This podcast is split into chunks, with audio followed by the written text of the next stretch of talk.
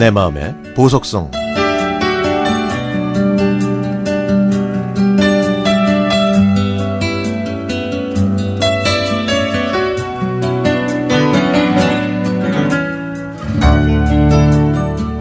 얼마 전에 친구 딸의 딸을 며칠 동안 돌봐야 할 상황이 있었습니다.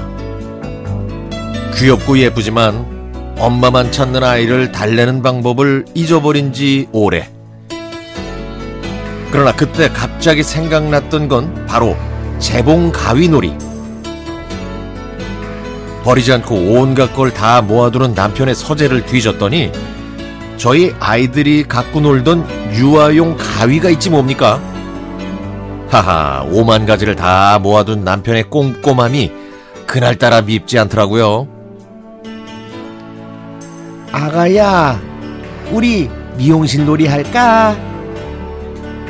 이 말에 방실방실 웃으면서 가위를 들고 오는 아이와 함께 미용실 놀이를 했습니다.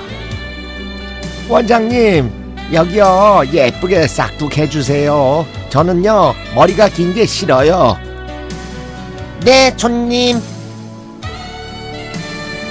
울고 불고 날뛰던 아이는 고분고분한 원장님이 되어 저와 함께 깔깔대면서 파마 놀이를 했습니다. 하여간에 손끝이 야무져 보이네요. 30분 정도 놀았으니까 그만하면 좋겠는데 아이는 드라이 해줄 테니까 드라이어를 갖다 달라. 샴푸를 갖다 달라. 아, 요구가 아주 버라이어티합니다. 아이가 원하는 대로 다 해주고 밥도, 밥도 먹였더니 저는 녹초가 돼서 잠시 눈 좀 붙이면 진짜 할머니가 오겠지 싶어서 소파에 잠깐 누워 있는데 갑자기 뭔가 서늘한 게 제 목덜미를 스쳐 지나가는 느낌이 들었습니다. 아, 뭔가가 콕콕 찌르는 것 같아서 눈을 떠보니까 제 주위에 널브러져 있는 나의 머리카락들. 공장용 가위로도 사람의 머리카락을 일자로 반듯하게 자를 수 있구나를 증명하듯 여섯 살 아이가 잘도 잘라놨네요. 아이고 내 머리카락.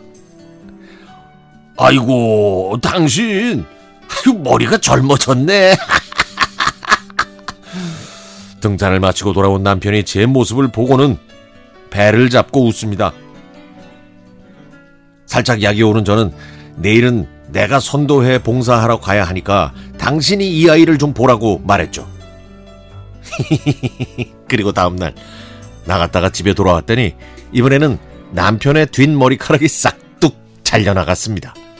온 거실은 잘려나간 머리카락과 미용 도구들로 난리가 났고요. 아니 이 녀석이 저 손끝이 아주 맵네. 어? 이 조그만 손으로 어쩌면 이렇게 야물딱지게 가위질을 했을까? 아이고, 우리 저 내일 미용실 가야지. 당신은 앞머리 당하고 나는 뒷머리 당하고. 아이고, 참 별일일세.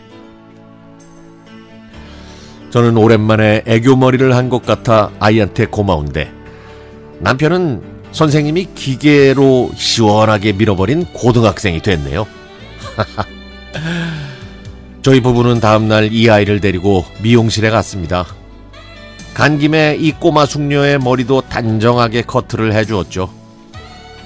저희에게 굴욕을 안겨주긴 했지만 그래도 저는요 이런 손주가 있으면 좋겠다는 좋겠다는 생각이 들었습니다.